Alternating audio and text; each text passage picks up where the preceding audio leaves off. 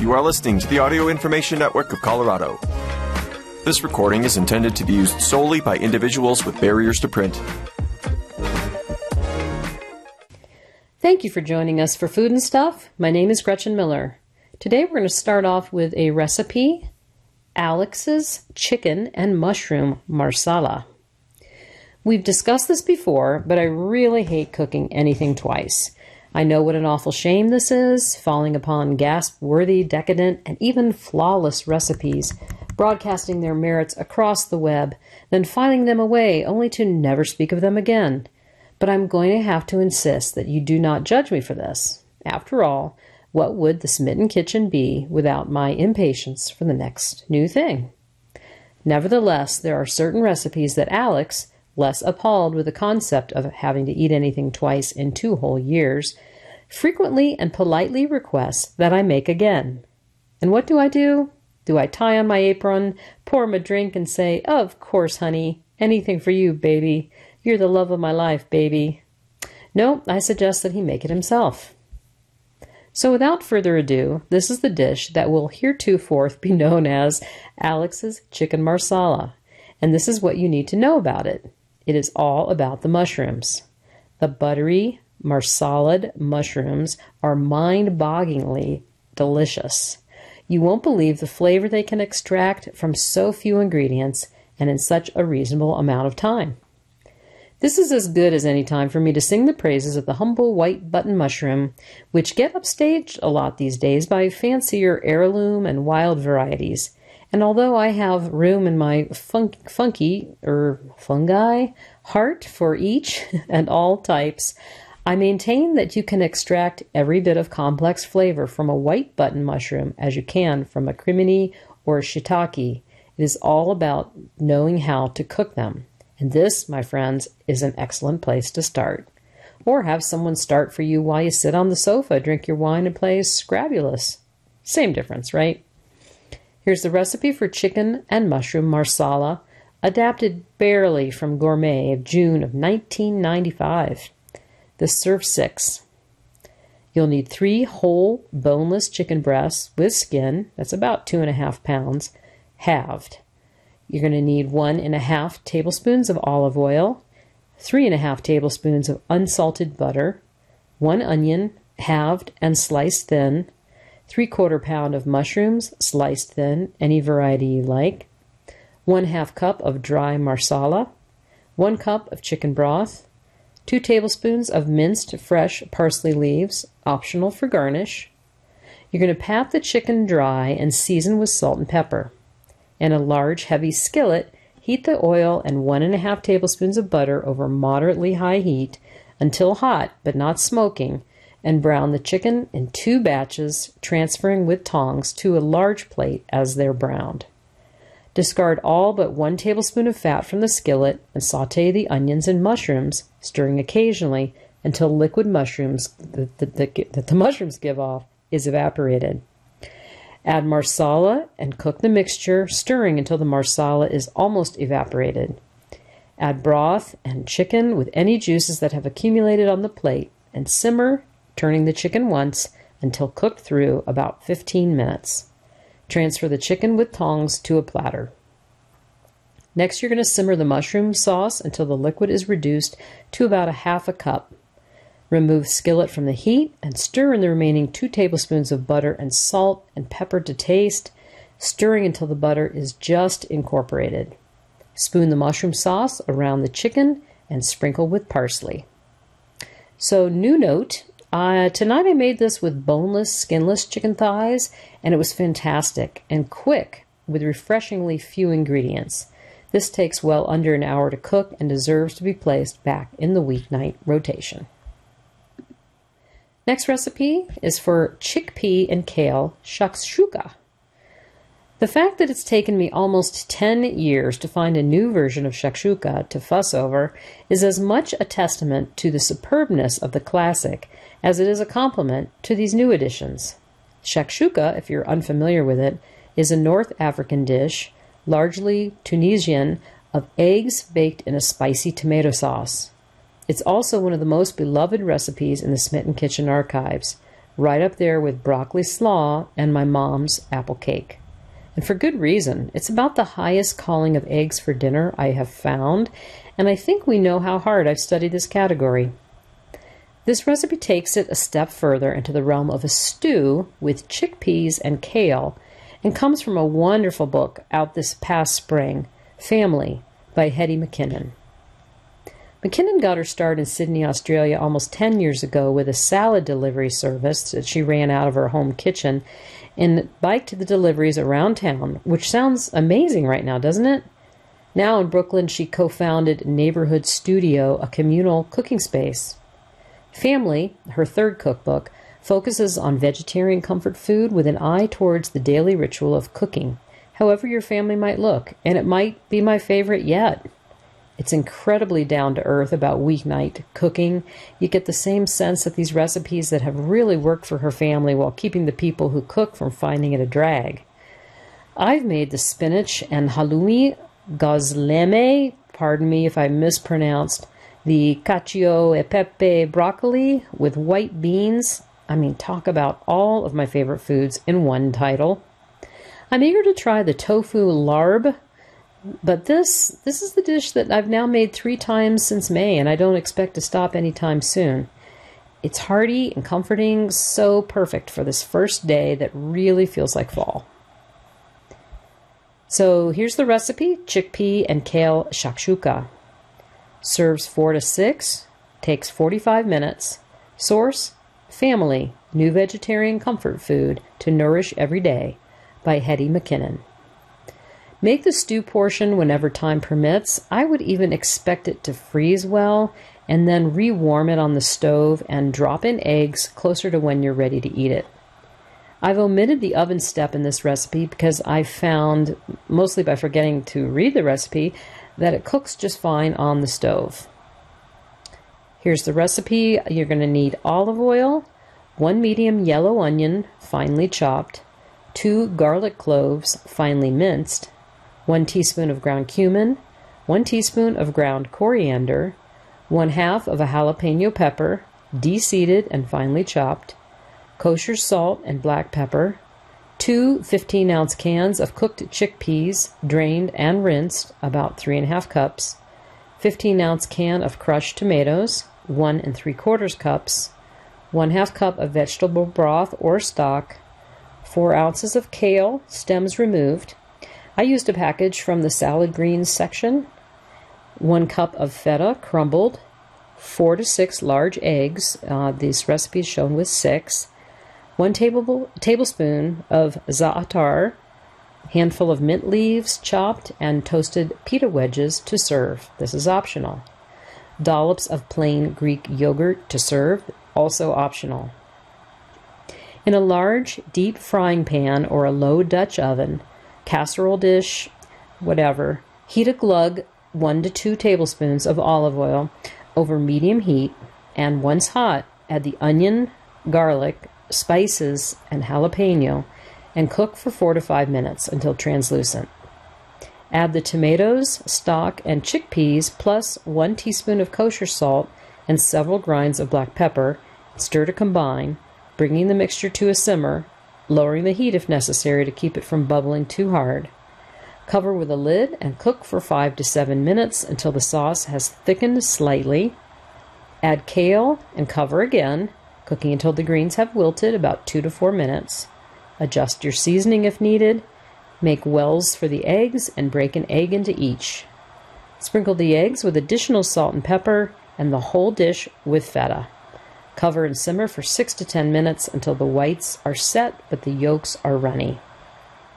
To serve, you're going to drizzle with olive oil, sprinkle with za'atar and mint, and serve with pita wedges and plain yogurt if you wish.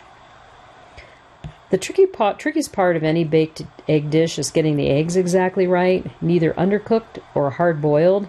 I vote for checking them as often as needed and rotating the pan as needed to avoid a hot spot ruining a single egg. Most importantly, ask yourself Am I eating this as this, the second it comes off the stove or 10 or even 20 minutes later?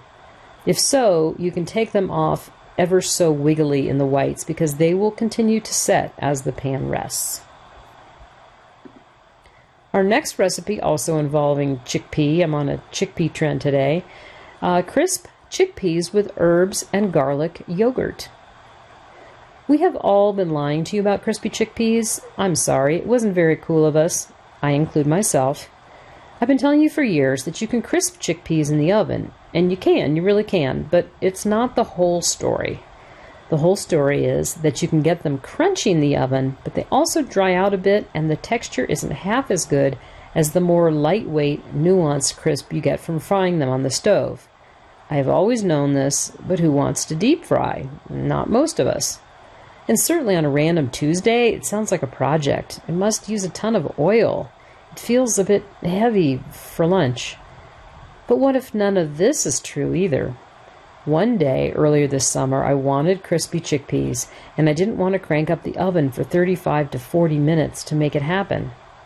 Instead, I heated a few tablespoons of oil, tablespoon more if that. I find then I find that roasting them requires in a small frying pan, and it took all of 10 minutes to get them perfect. Crispy with shattery edges, but still soft inside. I drained them briefly on a paper towel, coated them with salt, pepper, and lemon zest, and then I added a little more oil to the pan and fried some thinly sliced zucchini until it was brown in spots. On a plate, I stirred together some plain yogurt, finely grated garlic, lemon juice, and salt, I layered the zucchini on top and half the chickpeas on top of that. I finished the whole thing with red pepper flakes, fresh herbs, and more lemon juice. And I don't know that I haven't made a more perfect plate of food since. Nutty chickpeas, almost sweet brown zucchini, cold garlicky yogurt with an intense tomb like vibe, all together in each forkful, is more complexity than I'd ever hoped to find in a plate of beans and yogurt. I made it again the next day, frying more zucchini and using the second half of the fried chickpeas, and I plan to repeat it all fall and winter with other vegetables that I can single out in a pan, like eggplant, thinly sliced peppers, perhaps even some winter squash. I'm envisioning a future where I sit down to stunning plated lunches I've made just for me, because I'm worth it. But that's just early September ambition talking. Let me daydream, okay? Here is the recipe crisp chickpeas with herbs and garlic yogurt. Serves one, takes 20 minutes. Source Smitten Kitchen. Note this makes enough chickpeas for two servings, if you'd like. One 15 ounce can of chickpeas, drained and rinsed. One small garlic clove, minced or microplaned. One half cup of plain yogurt. Salt and red pepper flakes olive oil, half a large lemon, one small zucchini, that's about six ounces, thinly sliced, handful of chopped fresh mint, oregano, basil, parsley, or a mix thereof. You're going to spread the chickpeas out in a single layer on a paper towel or two and roll around to pat them dry. Leave them there until you until you fry them. Stir together the garlic, yogurt, and a couple pinches of salt on a plate until mixed, and then spread to cover most of the bottom of a plate. Heat a scant 4 tablespoons of olive oil in a medium large non-stick skillet over medium high heat. Add chickpeas and cook, stirring to ensure they color evenly until golden and crispy about 10 minutes. They're going to crackle and pop as they fry. Be careful to use a splatter screen if you have one. Use a slotted spoon and transfer the chickpeas to paper towels to drain briefly and then season well while still very hot with finely grated lemon zest, fine sea salt, and pepper flakes.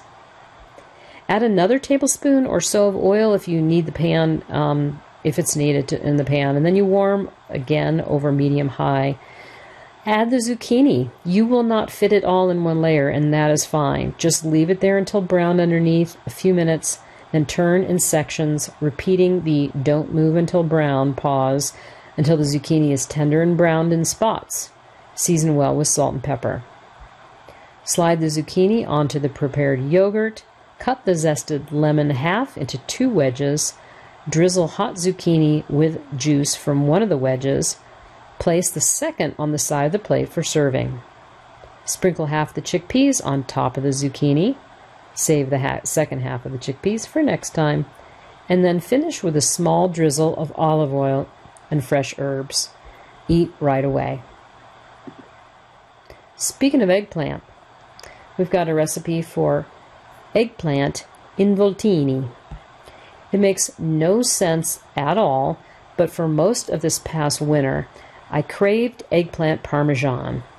I tried to tell myself that we were half a year to eggplant season and would I prefer some cabbage or turnip parmesan instead? I would not. I made it a few times. I ordered it at a few others. I finally got it out of my system, and then in the past month, I've seen reel after TikTok for eggplant involtini and the magical combination of silky eggplant, tomato sauce, and sharp melty cheeses hold over me has returned. At least this time, my craving has seasonal compliance. I've always struggled a little bit with eggplant parmesan as a recipe, however. There's so much work involved flour, eggs, breadcrumbs, frying, just to bury the whole thing in sauce and cheese, eradicating the hard won crisp. The quick to sog breading becomes additional heaviness in a dish that needs no help with it. But involtini, which translates as rolls and is sometimes called eggplant rollatini, is really summer weight eggplant parmesan. It's absolutely fuss free and weeknight friendly, and also gluten free. You cut two big eggplants into planks and either grill them or roast them until browned. Make an easy mixture of three types of cheese, put a dollop in each, roll it up, and cook it in homemade sauce. Uh, mine, my recipe is a cinch, or you can use store bought.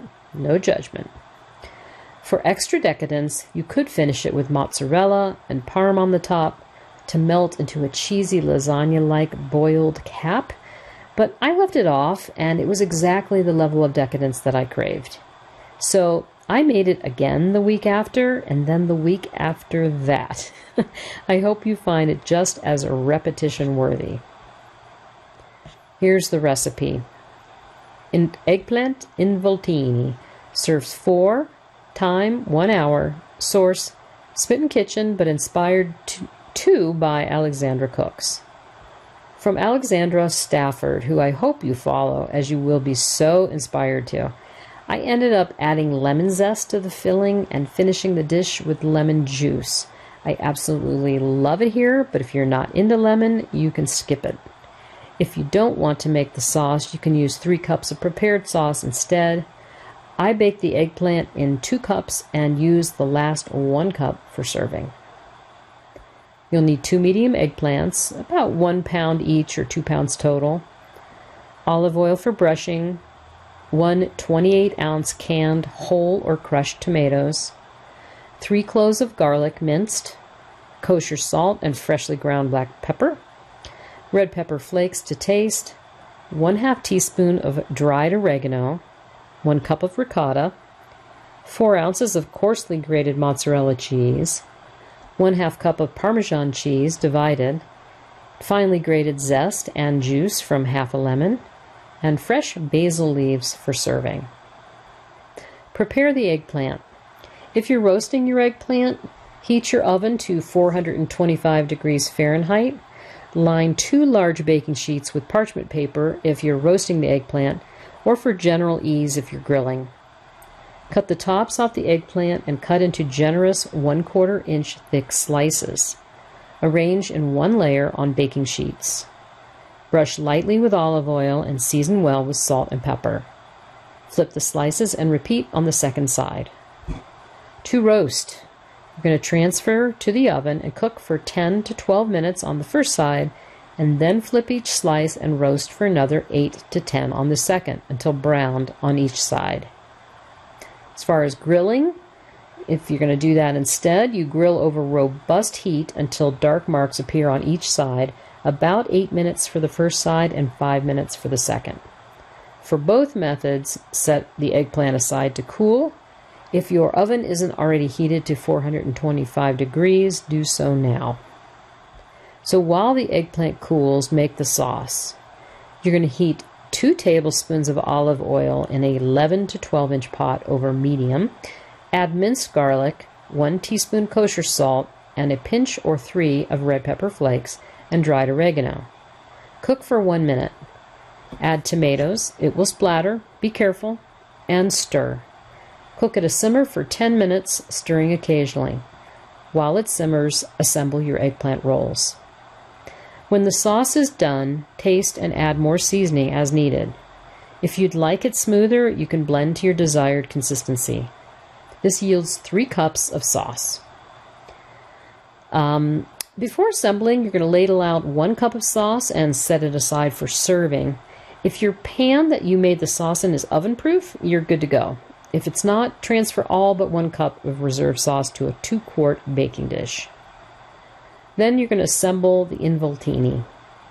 In a bowl, combine the ricotta, mozzarella, 1 quarter cup parmesan, lemon zest, about 1 half teaspoon salt, and a few grinds of black pepper. Place about 1 tablespoon at the end of each full size slice of cooked eggplant, a little less on the small ones, using all of the filling, and then roll into a cigar. Place each roll in prepared sauce with the seam side down.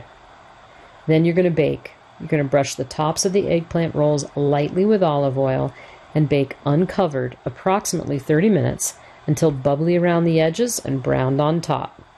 Squeeze lemon juice over the top and scatter with basil leaves before serving. Serve hot with reserved sauce and additional grated Parmesan cheese if desired on the side.